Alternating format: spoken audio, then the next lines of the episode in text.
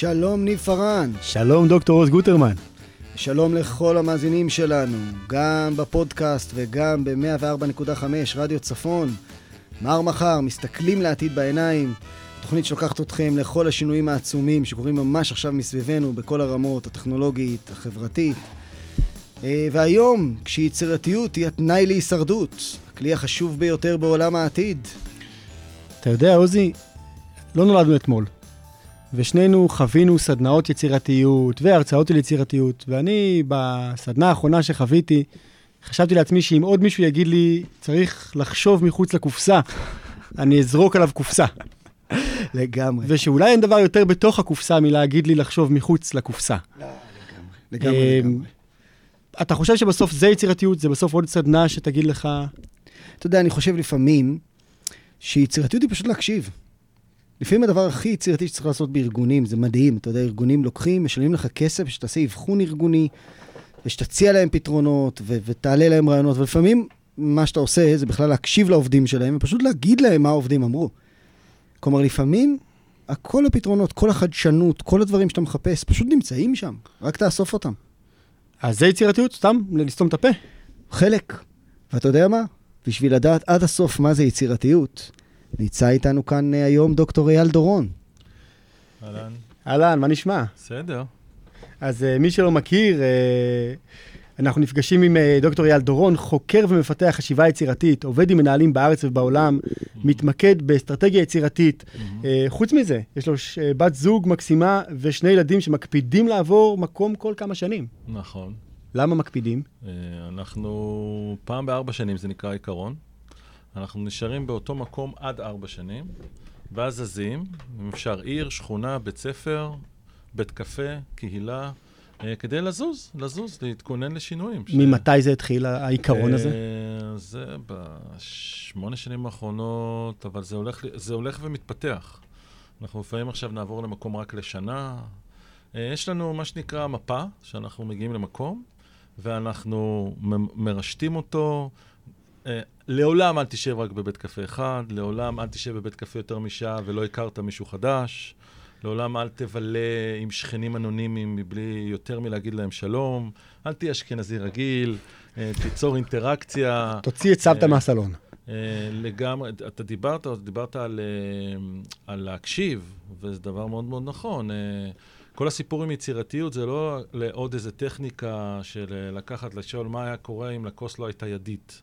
צריך לחיות באיזשהו סוג של חיים, שכל מיני דברים, בין השאר זה להקשיב, להיות פתוח, לעשות שיחות ללא אינטרס לפעמים, ולפתוח את הראש שלך, קוראים לזה המון סרנדיפיטי, באופן מתוכנן לפתוח את הפתח של המזל, להיות מאוד מאוד קשוב. יש 2 אנשים שהולכים באותו רחוב, בסדר? אחד רואה את הרחוב, הוא תמיד בדרך למשהו, והאדם היותר יצירתי רואה את הרחוב, והוא כרגע חווה חוויה שלמה בדרך למשהו. מיינדפולנס בעצם.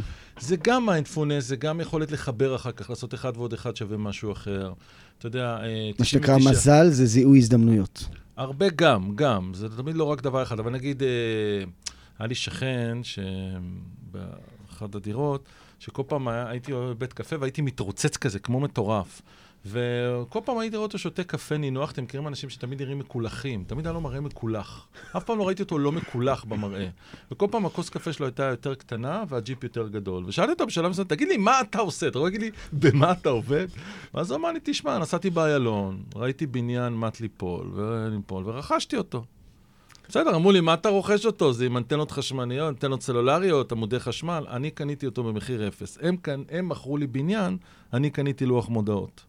ובעצם יש לו 3 כאלה, הוא לא צריך לעבוד, הוא אומר, לא נעים לי, אז אני 3 שעות ביום עושה סיור, לחפש את הבניין לוח מודעות הבא. רוצה לומר, כולם נסעו בכביש איילון, ונסע בן אדם אחד ואמר, רגע, מי אמר שזה חייב להיות בניין? זה יכול להיות לוח מודעות. אני אשאל אולי מה שחלק מהמאזינים חושבים עכשיו, אתה לא בונה לילדים הנפלאים שלך את הטיפול הפסיכולוגי הבא, שבו הם יגידו, הוא עקר אותנו מהחברים שלנו כל הזמן, הוא עשה לנו תסביך נטישה. כן, אנשים נורא אוהבים להסתכל בשטנצים ולחשוב שיש דרך אחת לגדל ילדים, ושיש קטלוג של איקאה, איך לחנך אנשים, וכן אנשים קודם כל צריכים להסתכל על עצמם, אבל נגיד את זה ככה, הילדים שלי עצמאים בצורה כמעט מעוררת פלצות. אנחנו לא נעבור אף פעם למקום שלא נראה להם, אנחנו נלך ביחד. זאת אומרת, הם עוזרים לכם לבחור את הבית החדש. לגמרי, יותר מזה, את הבית, את השכונה, את הזה לא, את הבית ספר. אגב, זה דירות סחורות בכוונה, כדי שלא נתקשר אליהם. הם נכנסים איתנו לתוך המרחב, והם מחליטים מה לעשות. הם בני 12 ו-14, הם בניהול עצמי, אני חושב שניהול עצמי זה אחד הדברים הכי חשובים. זאת אומרת, בריאות, עושר וניהול עצמי. תנהל את עצמך, תנהל בכלל את העניינים שלך. מה זה אומר שהם בניהול עצמי? הם בניהול עצמי, זאת אומרת שיש הורים שאומרים לך, יש את העניין הזה שהורה חוזר הביתה, אז בדרך כלל האישה, סתם כי יש לה יותר כוחות, או שהיא מרגישה יותר אשמה, או שזה שניהם ביחד, ואז היא שוכחת, היא מאפסנת את הדמות שעד הרגע היא הייתה, גם נחמדה וגם זה, היא מתחילה לייצר, לראות 200 הוראות בצורה יעילה, אינסופית, עזוב את אחותך, לך להתקלח, עזוב את הנייד, עזוב את הטלוויזיה, עשית שיעורים, בוא תספר לי איך היום, לך לאכול, תעזבו, תלך וזה, ואז היא משנה דמויות במרחב, או משנים דמויות במרחב, ואז אתה בעצם מתפעל אותם. ואז הרצף של הילדים, זה מבוגרים אומרים להם מה לעשות ביום, ומבוגרים אומרים להם מה לעשות אחרי צהריים, אז כל היום אומרים להם מה לעשות. ואז הגיעה הקורונה, ופתאום גם לטפס על הקירות, הם צריכים שיגידו להם איך. הם פשוט לא יודעים לנהל את עצמם. עכשיו, הם כן יודעים לנהל את עצמם. הם הרבה יותר מוכשרים ממה שנדמה לנו. אז יש לי כמה ערכים בסיסיים, אתה לא מעליב, אתה לא פוגע, אתה לא פה, אתה לא שם. באופן עקרוני, תתארגן על עצמך, אתה צריך ב7 להיות בעשה, תהיה ב7 בעשה. אני פתחת ואמרת שהעולם זז מהר, יש לי המון המון דברים בעצמי לעשות, להמציא את עצמי מחדש, ללמוד, לקרוא, לא להיות מובטל, אני לא יכול לנהל אותך, אני אתן לך את הדברים העיקריים, וזה אני עושה ווין ווין, אני לא מתיש את עצמי ולא שוחק את עצמי, אני מתפתח, אתה רואה אותי מתפתח, ויאללה, בוא נרוץ קדימה. אני חושב שמה שקרה הרבה להורים במשבר הזה, שהם למדו מאוד מאוד מאוד לשחרר. הם למדו מאוד מאוד לשחרר. והם למדו שאתה צריך להתעסק בעיקר ולא בטפל. ואין להם יותר יצורי מצפון. אני מכיר הורים שיש להם יצורי מצפון עכשיו סק שלם שהם הולכים איתו. תראה, ההורה הישראלי הוא הורה הירואי. ברוב המקרים, אם הוא נורמטיבי ומעלה, הוא הורה הירואי. הוא נורא נורא טוב לילדים שלו. עכשיו, כולנו עושים טעויות, בסדר? אז עכשיו, הוא רק לא צריך לעשות copy-paste למה שהוא בא בטענות לבית ספר. למה? הוא בא לבית ספר ואומר, זה כללים, זה נוקשה, הילד שלי הוא סרדין, לא מסתכלים עליו. אז אל תעשה אותו דבר, תגדל כל ילד בדרך אחרת, אל תגדל כללים. אם אני עכשיו אספור מספר הכללים בבית ספר, מול מספר הכללים בבית הספר מול הבית, בבית ספר והבית מול הבית ספר, אני לא בטוח איפה יש יותר כללים. אתה יכול להגיע למצב מדהים שאתה תראה שבבית יש יותר כללים.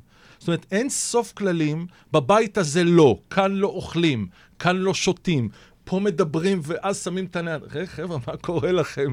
הייתם נורא נורא דינמיים, נחמדים, מצחיקים, משעשעים, ממש לפני שעה. וזה נובע מזה שאנחנו נורא מרגישים אשמים, ונורא מרגישים אחראים.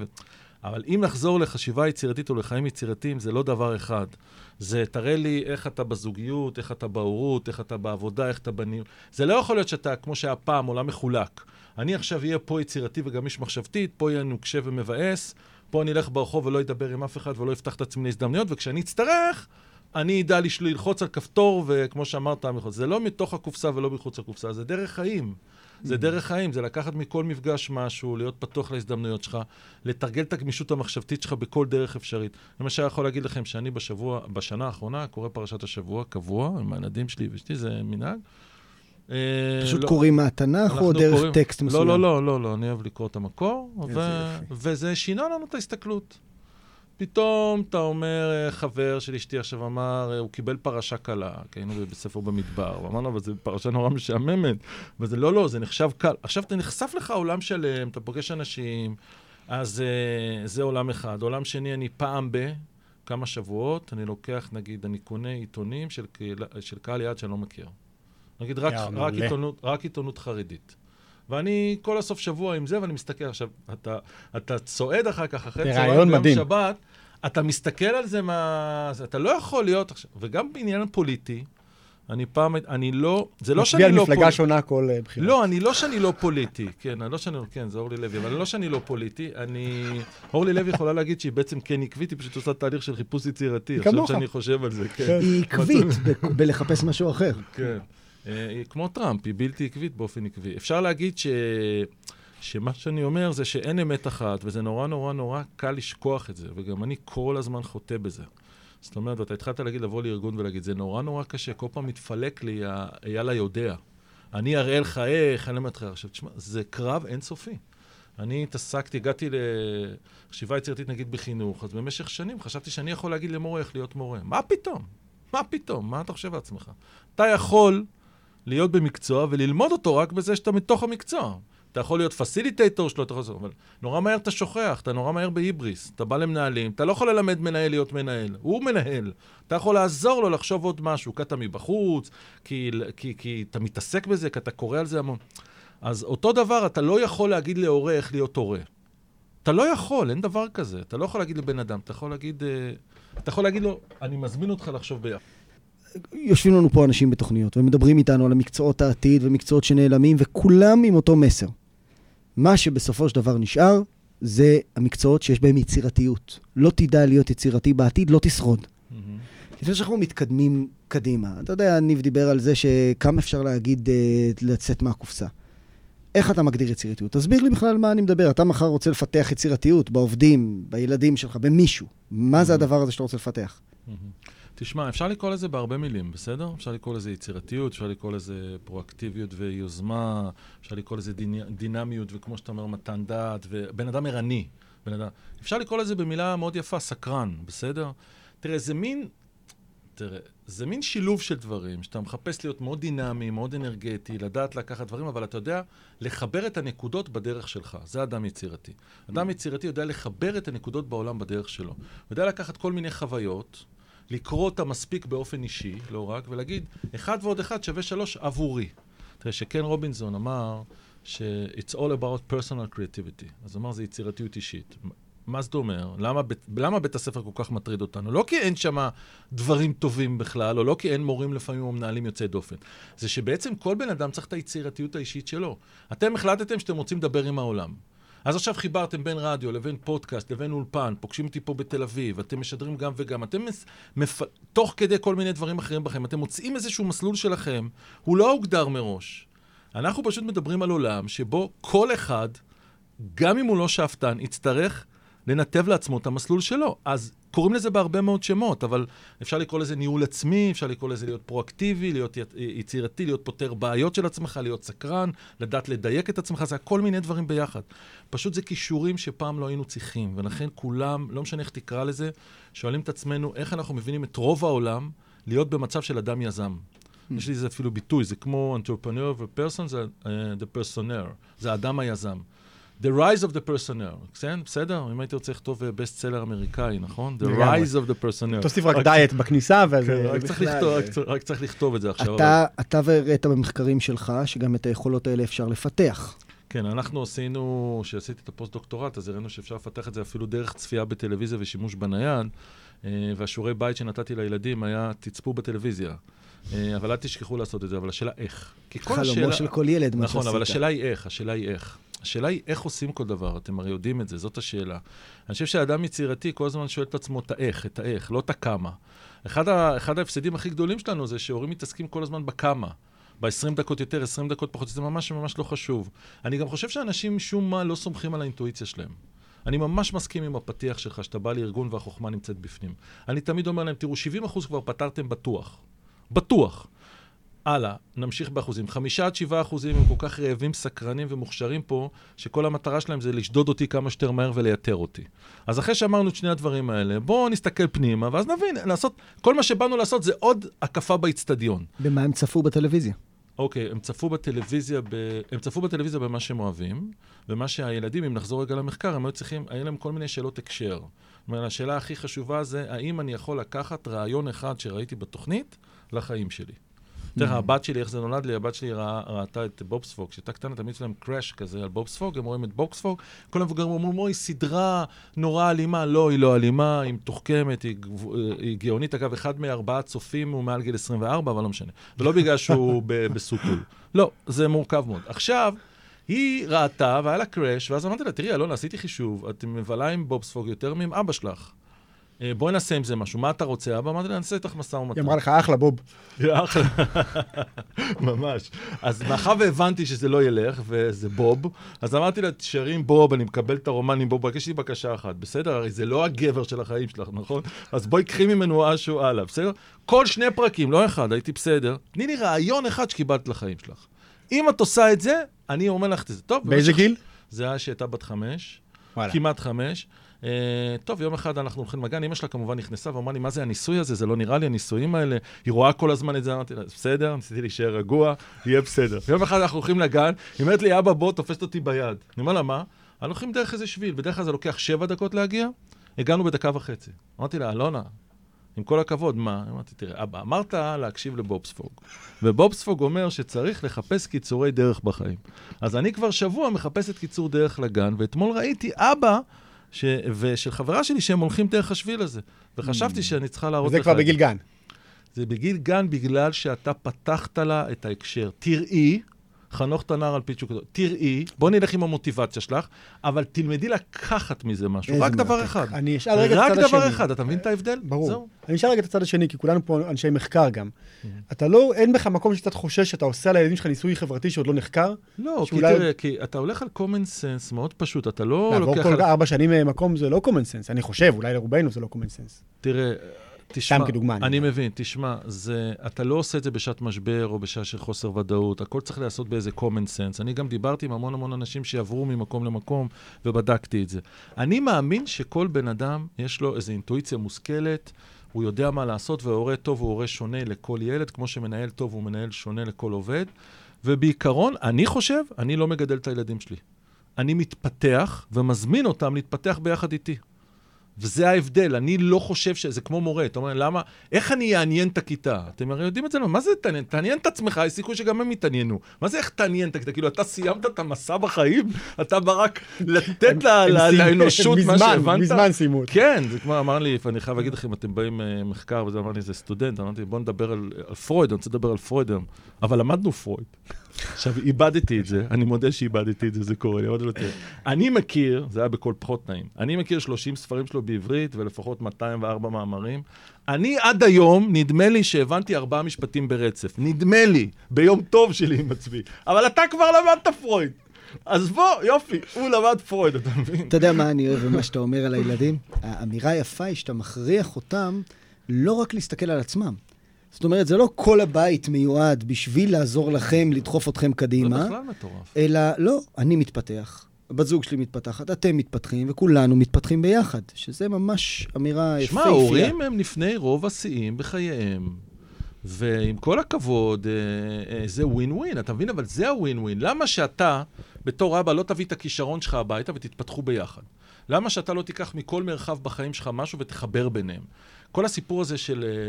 הרי היום כבר אני מקווה שכולם מתביישים לדבר על זה אחרי משבר הקורונה, אבל פעם עוד הלכו אנשים וקיבלו כסף על איזון בין חיים לקריירה, בין ה-life work balance, וקיבלו על זה כסף, נכון? אסור לעשות את הדברים האלה, אתה צריך לדבר על הרמוניה. הם מקבלים עוד יותר כסף על זה עכשיו, על life balance. life balance, זה לא balance, אני גם נגד איזון נפשי, אני מדבר גם בספר האחרון שלי על אובססיה ולא איזון נפשי, אני בעד אובססיה, ואובססיה לא באופן פתולוגי. אני חושב שאובססיה מביאה לדברים מאוד מאוד בריאים. גם כל תחום שאתה רואה בו את המובילים, אתה מוצא שם אובססיה.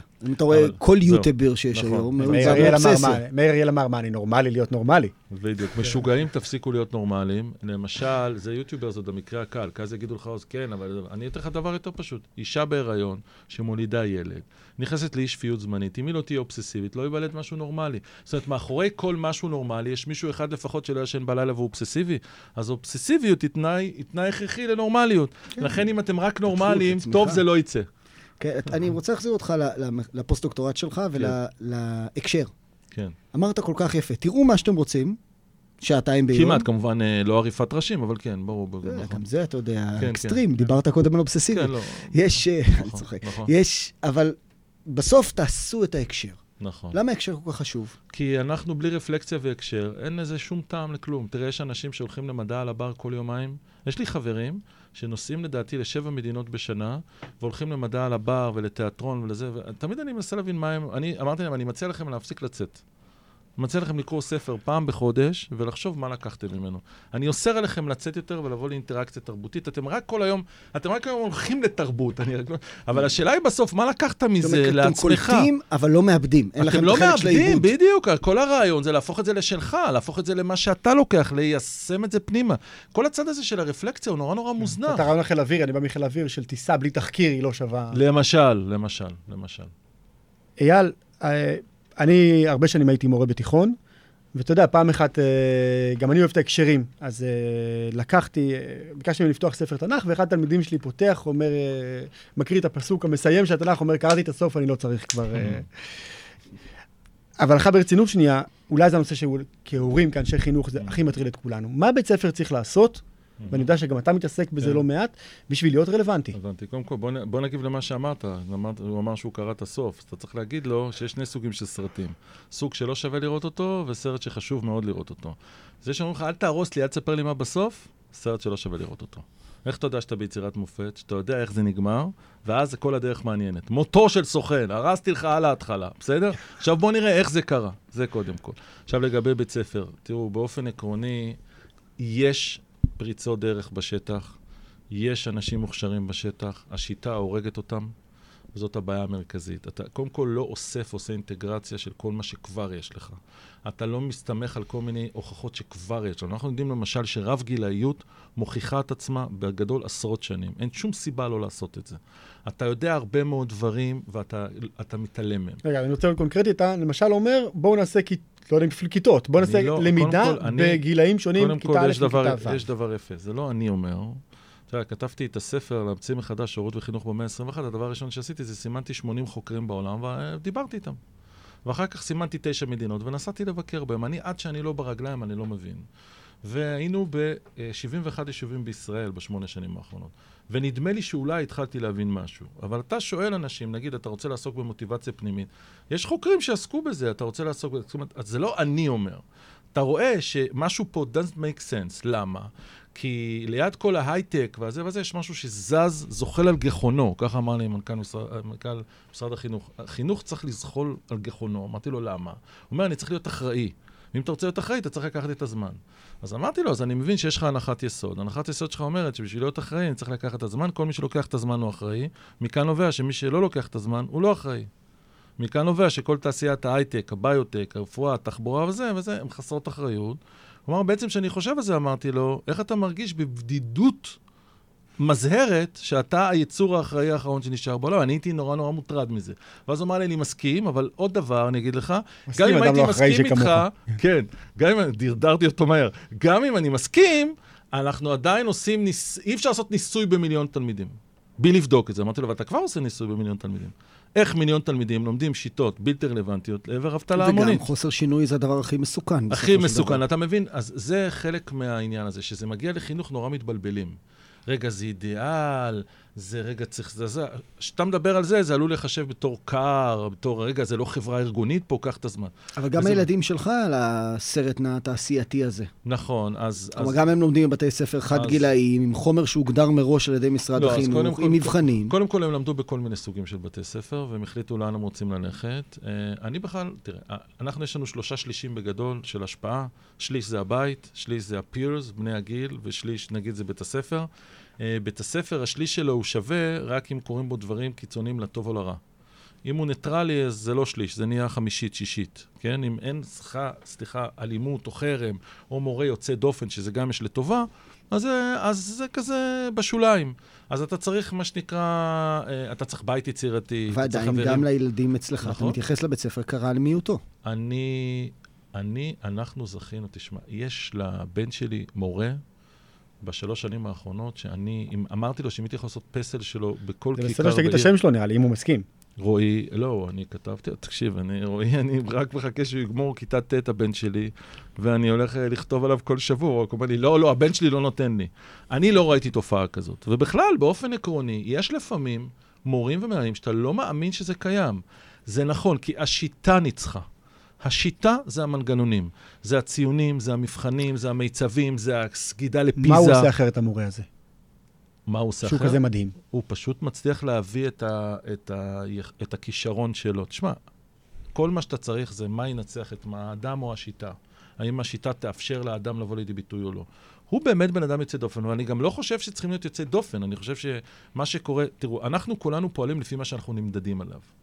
והמדדים היו ונשארו במשך עשורים על עשורים, אותם מדדים.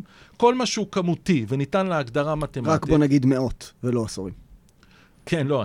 מערכת הציונים שקיימת היום נוצרה לפני 150 שנה. כן, נכון, אבל נגיד, הערגל הסטטיסטיקה זה משהו של העשורים האחרונים, כאילו כאלוהים החדש. אתה צודק, ונגיד פיזה, מאז שנת 2000, הפך את כל הכיתה בעצם, את כל העולם לכיתה אחת, זה דבר מטורף לחלוטין.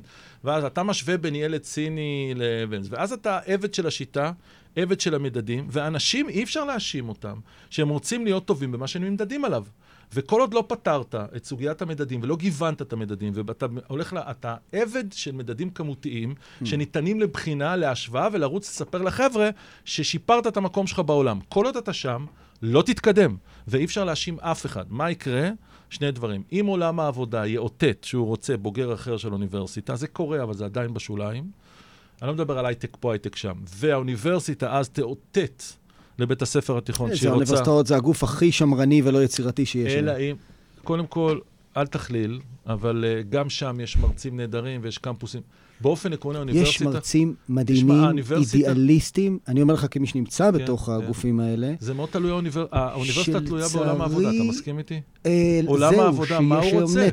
לא, אבל השאלה מה עולם העבודה רוצה, כי אם עולם העבודה הוא צבוע, כמו ההורה הצבוע, יש פעמים הורים צבועים, אומרים לך, אני רוצה פרי ספיריט, ליד שפרי ספיריט, רגע, למה זה רק 80 במתמטיקה? כן, למה לך תואר שני MBA? אז רגע, יש פה, הלקוח תמיד צודק או טועה?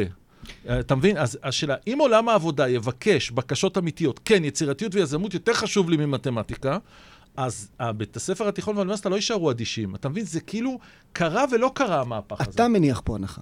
וההנחה שאתה מניח כאן היא שהאוניברסיטאות והמוסדות האקדמיים בכלל קשובים לעולם העבודה. אני מאוד רוצה להניח. הניסיון שלי אומר שההנחה הזאת לא נכונה.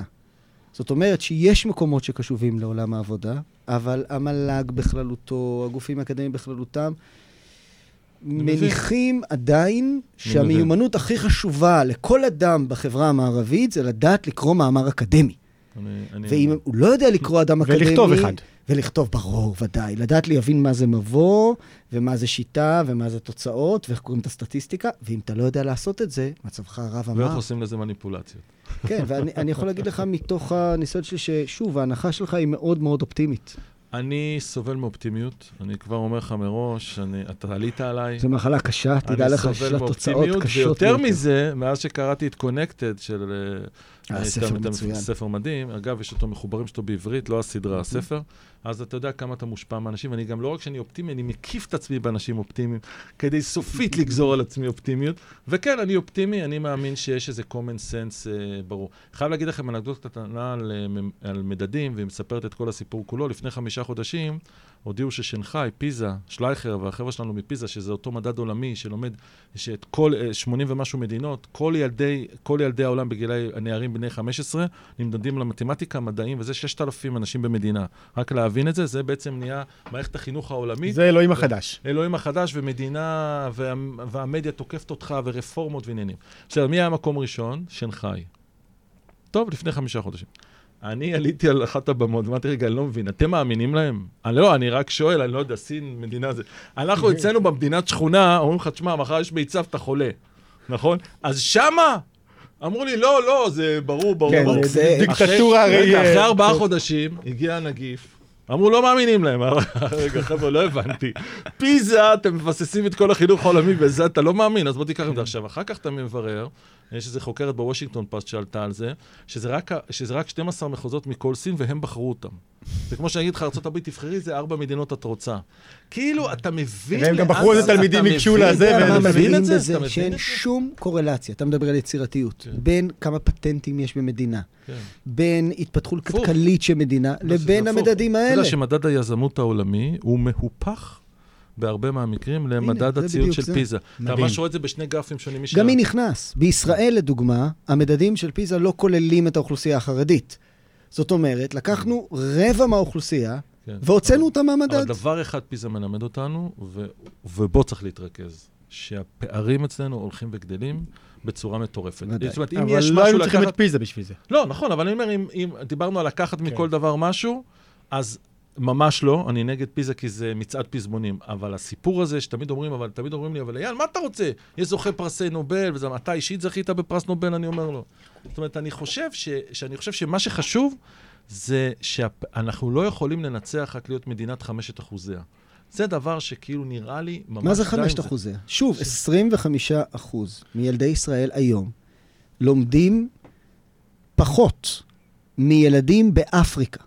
פחות מילדים במחוזות הנחשלים ביותר. לומדים הרבה מאוד דברים, לא את מה שאתה רוצה שהם לומדים. מבחינת מדעים, מבחינת מתמטיקה, מבחינת אנגלית, מבחינת כל דבר שכמו שאייל אמר, מכוון למקומות עבודה ולצרכים של מקומות עבודה. אולי יודעים את זה, אבל עבדנו לא מעט עם אוכלוסיות חרדיות בכל מיני פרויקטים, וזה אנשים, כושר למידה מדהים, באות בחורות חרדיות. אבל להפך, הוא מדבר על זה, לכן ההחמצה היא כל כך גדולה. כן.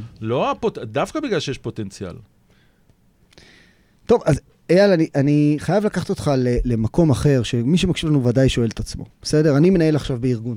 אני רוצה שהצוות שלי יותר יצירתי, ימצא לי פתרונות חדשים, שנעשה דברים יותר טוב ממה שעשינו אתמול. תן לי כמה כלים, תן לי איזושהי הכוונה, איך מחר בבוקר אני הופך את הצוות שלי ליותר יצירתי. טוב, זו שאלה. אני רואה שאתה מלא בהתלהבות לענות על השאלה. לא, אני רוצה, אתה יודע, צריך להיות קצר ולא קלישאתי, אבל בוא נגיד את זה ככה. אחד הדברים הכי מעניינים זה תרבות ארגונית של גופים מובילים. ויש איזה כל מיני פילוסופיות, אבל בוא ניקח נגיד את אחד הארגונים הכי מרתקים לטוב ולרע היום בעולם, נטפליקס. ונטפליקס, שהגיעו מהשקעה של $100 מיליון בבית הקלפים ב-2011, שזה היה חצי מהתקציב שלהם, $100 מיליון, פשוט שמו חצי מהתקציב, היום הם כבר ב-$12-15 מיליארד על תוכן בשנה, ובנטפליקס אומרים לך ככה, אומרים לך תקשיב, אתה תהיה סופר טלנט, אתה תקבל חופש מוחלט, מוחלט, אתה תלך, שימו לב, אתה תלך ותגיד, לך למתחרה שלי, ותשאל אותו כמה הוא היה משלם לך, תחזור ותגיד, אני עשיתי סקר שוק, אני יודע שאתה משלם לי הכי טוב, אני גם אתן לך את החבילת פיצויים הכי גדולה אם צריך, ואתה גם תחליט כמה ימי חופש אתה יוצא וכמה חופשת לידה. אבל, וכאן מגיע אבל, וזה בדיוק הזה, אני רוצה שתנהל את עצמך. ולכן, אם אתה, המנהל שלך, צריך להגיד בסוף כל שנה, האם הוא היה נלחם עליך או מוותר עליך. ואם אתה לא מתאים, אתה מקבל חבילת פיצויים, ובאותו יום אתה עוזב.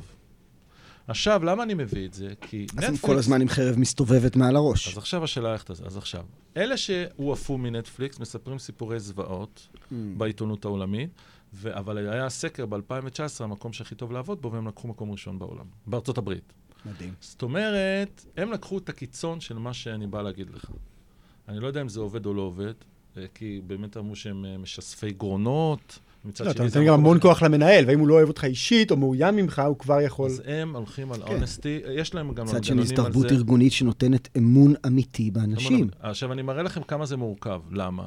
כי באופן עקרוני, אתה יכול, רק אם אתה נותן יותר חופש ואחריות, להגיע ליותר יצירתיות, ומצד שני, עומד הכאוס. ואז הדרך של החברות היום המובילות לעשות את זה, זה לקחת אנשים שהם כל כך מתאימים, אפילו לא כל כך מוכשרים, אלא כל כך מתאימים, שבעצם זה מין ארגון עם המון המון המון המון חברות קטנות. נכון? גוגל, או יש לך יזמים שבעצם הוא היה יכול להיות מנהל, הוא אומר לך, מי שנדבר על זה הרבה, זה המייסד של לינקדין, הוא אומר, אני צריך פאונדר מיינדסט. אז אני רוצה כל מיני פאונדר מיינדסט אצלי, שבמקרה טוב להם לעבוד אצלי, אז אני נותן להם חופש ואחריות. עכשיו אתה תבוא ותגיד לי, אבל אייל, זה המקרה קצה. מה עושים עם שאר האוכלוסייה? ואני עוד פעם אקח את האופטימיות שלי, ואני אגיד לא. לא, אני לא אגיד לך שזה מקרה קצה, אני אגיד לך שזה דוגמה לאיך שבעיניי הרבה ארגונים הולכים לעבוד בעתיד. אני חושב ככה, אני חושב שכל בן אדם הוא טלנט, והוא צריך להבין שהוא טלנט. תשמע, אין היום יותר בן אדם שאומר, תשמע, אני בא, פותח את הפלאפל שלי, אני לא בפייסבוק, אני לא ברשתות, אני לא מבין בדיגיטל, אני לא מבין במיתוק, די, זה נגמר, לטוב ולרע. לכן אני חושב שכל בן אדם הוא טלנט. דורש מאנשים, ממנהלים לשחרר שליטה. זה דורש. זה דבר קשה. אגב, ממקום אחר, אני אגיד שאילון מאסק, אתם כמובן מכירים, אמר שבחברות שלו, כל עובד יכול לפנות אליו תמיד, בלי שום באפר. כאילו, לא להגיד דלתי פתוחה, אלא אני... אתה לא צריך לבקש מהמנהל שלך לגשת לאילון מאסק. יש את הטלפון ויש את המייל האישי שלו. לאילון מאסק יש זמן. אחת הסיבות שיש לו זמן זה שהוא הוציא את החוק שלו לפגישות. אז הוא אומר שפגישות לא יכולות להיות יותר מ4 עד 6 אנשים. תנסה לא לקיים אותם. זה כמו שג'ף בזוס מאמזון אמר, תחתור באופן אובססיבי לביטול כל פגישה אפשרית. והוא אומר שאם אתה מיותר, אילון מאסק אומר, אם אתה מרגיש שאתה מיותר לפגישה, קום ותלך. ואז הוא פשוט חתך את הפגישות באיזה 70-80%, ומאז הוא מסתובב במסדרונות, ואומר, אנשים תפנו אליי. אנשים לא מבינים למה יש להם כל כך הרבה זמן. זה כמו ג'ף בזוס, הוא אמר, תחתוך בחצי, את החצי שנשאר תחתוך בחצי. עכשיו, כשאתה בא לפגישה באמזון, 15 דקות הראשונות, אתה רק קורא את כל סיכומי הפגישות. הוא אומר, אנשים באים כבר לפגישה, עושים catching up, הם לא זוכרים. לא, 15 דקות לא מוצאים מילה, תדמיינו את זה, ו-15 דקות נוספות מסיימים את זה, והוא איש של machine learning, אומר, אני מספיק כמו 4 ימים פגישה. אז זה אנשים שהם כל כך מדויקים. רק הצד השני של זה, זה שזה כנראה לא מתאים לכל אחד, ואז אנחנו צריכים להסתובב, אני אחזור למה שאתה אמרת. הרמת הדיוק העצמי שלנו צריכה להיות נורא גדולה. אנחנו צריכים לחפש איך בתוך הפלואו של העולם המשוגע הזה, מה נורא מדויק לנו ונכון לנו. כי זה לא ילך אחרת. אנחנו צריכים, זה כמו, איפה אתה יכול להיות על המטוס שאף, איפה אתה יכול להיות בקצב הנכון שלו. ומה שלא מלמדים, אני חוזר לחינוך ואני חוזר לניהול, לא מלמדים אותך לדייק את עצמך. וזה לא חוזקות וחולשות, זה גם דברים לא נעימים. על האגו שלך, על החלומות שלך שלא תקשים, על הפנטזיות שלך, שמע לי, יש את הגיטרה, אני רואה פה את הגיטרה, בא לי לבכות כל פעם, רוצה לי גיטרה בס, כן? אבל יש לי גיטרה, אני במשך 15 שנה ניסיתי להיות גיטריסט.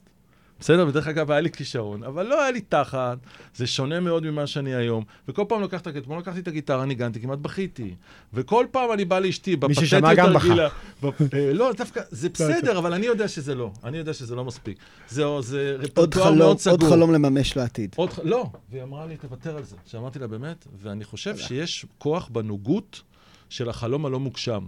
כי אתה קונה עוד פדל, ועוד רמקול, ועוד רמקול, ועוד פדל, ואתה צריך להגיד איזה דברים לא... על איזה הרים לא תטפס. על איזה הרים לא תטפס, כן, ואני חושב שזה חלק מהדיוק העצמי, ודיוק עצמי זה לא רק מה החוזקות שלי ופוזיטיב סייקולוגי, זה מה לא, מה לא. זה אתה מדבר עליי כעובד. אני רוצה לקחת אותך בכוונה כמנהל. כמנהל קודם כל... תן לי מה לעשות עם זה. אני רוצה שהצוות שלי ידע יותר לפתור בעיות, יהיה יותר יצירתי. אז הדבר, אני אתן לך 3-4... נחזור לניב, שנחשוב מחוץ לקופסה. אני אגיד לך, קודם כל, אנחנו יצירתיים בכל מחווי החיים שלנו. גם אם אתה לא יכול לקדם מישהו, לתת לו אתגר. אתה פעם בשבוע אומר לו, מי יכול לספר לי שהוא טייל אחרת עם המשפחה? מי יכול לספר לי על בוקר אחר שהוא עשה? מי יכול לספר לי על רעיון הכי קטן שהוא עשה? מכיוון שגמישות מחשבתית, אם היא תופסת אותך במרחב אחד, היא באה למרחב אחר. דבר השני, שאתה בא ואתה מנסה לעשות כל מיני פטנטים של גמישות מחשבתית. תן לך רגע עוד דוגמה, לפני שגמרנו הזמן, נגיד, 200 פעם ומעלה, דוגמה קטנה. אתה בא לעובדים, אתה אומר, קחו פעולה שאתם בלב הכי עושים 200 פעם. נגיד, מורה הולך להקריא שמות 200 פעם ומעלה. זה לא משהו מקום מיוחד ביומן. אוקיי, קחו את הפעולה הזאת, וכל מה שאתם צריכים, כל השאר תעשו אותו דבר, אל תשנו רק את הדבר הזה. נגיד, איך אתה עושה ארוחת ערב עם המשפחה, איך אתה נוסע למשרד, איך אתה בודק שמות בתור מורה, בסדר? וכל פעם תעשו אותה קצת אחרת מהפעם הקודמת. זה הכל. עכשיו, כשאתה אומר את זה, נגיד, למורים, אומרים לך, בסדר, מה הבעיה? מהסוף להתחלה, מהתחלה לסוף בשירה בחיבוק. אני אומר, חבר'ה, גיבורים גדולים בשבוע הראשון. בוא ניפגש בשבוע השלישי. ואז אתה מתחיל, כמו בחדר כושר, אתה מתחיל להרגיש כמה זה קשה. אתה אומר לו, תתרכז במה שאתה עושה anyway, ותעשה רק דבר אחד. למה? כי אני חייב לקחת, כמו הסיפור על הילדה שלי שלקחה משהו מהטלוויזיה, אני חייב להתחיל לטעום את העולם בצורה יותר אישית ויותר מוחשית. ולכן אני לוקח רוטינה ואני משנה אותה. אני אומר, אני כבר מטייל. אנשים הולכים כל הזמן, הם בדרך לדבר הבא. הם הולכים ברחוב לדבר הבא. נגיד, אני הולך לקניון. אתן לכם דוגמה, אתה בא לקניון, אז אנחנו נכנסים לקניון ואני אומר להם, בוא, ראיתי מוכר משועמם. אז אני אומר, תקשיבו, אני חושב שהוא אנתרופולוג הכי טוב שיש. אז נכנסנו, אז חיכינו, אני והבן שלי, חיכינו לבנות, אז אמרתי לו, בוא נשאל אותו אם הוא יודע כמה שניות לוקח לו לדעת אם בן אדם יקנה או לא. אמרתי לו, זה יותר טוב מבלש, מה זה כמה? בדקתי שהוא 3 שנים שם. ואז ניסינו, היינו מופנתים, בסדר? הבאנו לו קפה כזה, וזה ישבנו, אמרנו, אנחנו רוצים שתגיד תאמר. הוא אמר, נכנסו 2 בנות, הוא אמר, דקה, לא קונים. וזה פשוט עבד ככה, זה היה דקה ולא קנו. עכשיו, כל הקניון הפך להיות זה, אחר כך עשיתי איתו משחק, אמרתי לו לבן שלי, תאמר, איפה אתה חושב שאנחנו יכולים להחליף כסף גנוב, שמצלמה לא תצלם אותנו, חוץ מהשירותים? אני חושב שכל הקניון הזה מצולם. ואז כל הסיור, אחר כך ביקשתי לעלות שם, יש שם כזה, זה למטה שם, בקניון שבעת הכוכבים, זה כמו בביג בראדר כזה. אמרתי לו, איפה לדעתך זה לא מצולם פה? עכשיו, אחר כך אתה אומר, למה, מי המותג שיש H&M שם, למה המדרגות נכנסות אליו ואין מדרגות למטה? כי הם כל כך חזקים, שהם עשו היררכיה בתוך הקניון. למה אתה חושב קונים יותר בצד ימין ולא בצד שמאל? למה שמו דוכנים כאלה צפופים? אני מסתכל על הרצפה פה וזה. עכשיו, הביקור בקניון, הלכנו לקניון. זה עולם ומלואו. כל דבר כזה הוא עולם ומלואו. אז הגיע למצב, נחזור למנהלים, שאני פעם לוקח מנהלים, ועושה איתם סיור בקניון. ואני אומר להם, בוא נגיע למצב שעוד 3 שעות, אנחנו לא להאמין לעצמנו שהיינו בקניון ועד היום לא שמנו לב לזה. בוא נפרק את זה לגורמי הגורמים. בעצם מה אתה רוצה? אתה רוצה בן אדם סקרן, בן אדם שנותן לזה. ואחד התרגילים שנתתי, ואני מציע לכולם לעשות את זה, מעובדים, תבחר חנות, תשלח צמד, צמד, צמד, כל צמד הולך לחנות אחרת, ותגיד 3 דברים סמויים מן העין שגורמים לך לקנות בחנות הזאת. והגל הראשון יהיה הכי פתטי. תשמע, המוצר השווה הוא בסוף, אז אתה אומר להם, בסדר, אבל רשמתי, אתה רושם את זה, זה רשמתי, תביאו לי 3 שאני לא חושב עליהם. ואז הם מתחילים לשבור את הראש, רגע, בחנות הזאת, איך היא בנויה? ואז אתה עומד מול צומת ספרים, ואתה רואה שהיא מאוד רחבה, ויש שם דגלונים כאלה, צבעוניים. אתה אומר, למה יש דגלים בחנות ספרים? כי זה לא חנות ספרים, זה חנות מתנות, כמו מסיבת יום הולדת. למה יש פה דברים חוץ מספרים? וככה אתה ממשיך וממשיך וממשיך. אני חושב, זה משהו שהוא מאוד נרכש. עוד דבר, תיקחו לעצמכם מנטורים, ומנטור זה מילה שמאוד מאוד הובטה. אבל תבחרו לכם אנשים. לי יש אנשים שאני דוגם אותם, קבוע. עשה לך רב. אני עושה לי רב פעם בחודשיים, יש לי מישהו שאני חי איתו. אני עכשיו פשוט חי עם המנכ"ל של נטפליקס, אני יכול להגיד לך, בגלל זה הבאתי דוגמה.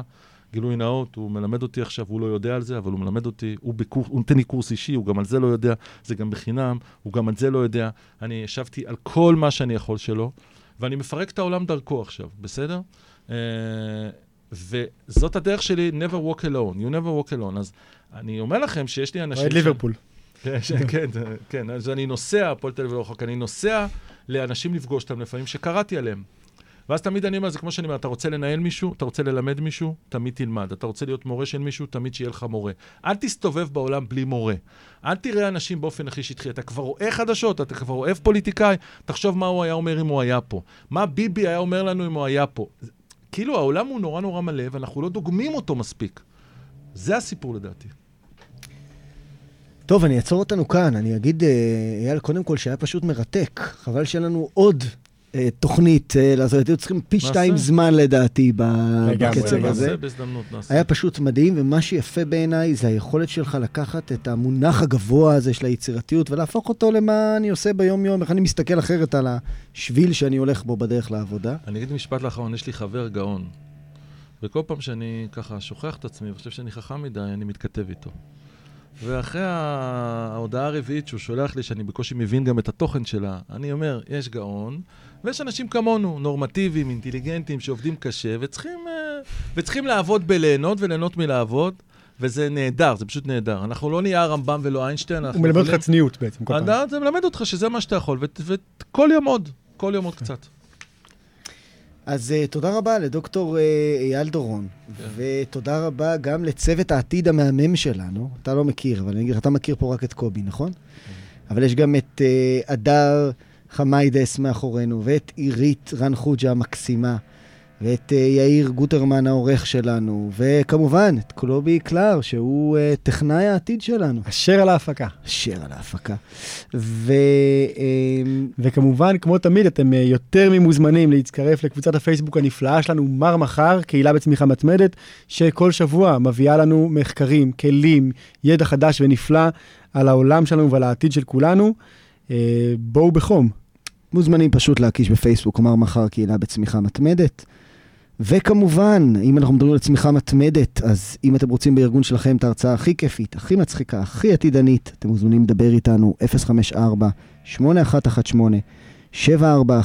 אוהבים אתכם המון. ותחשבו מחוץ לקופסה.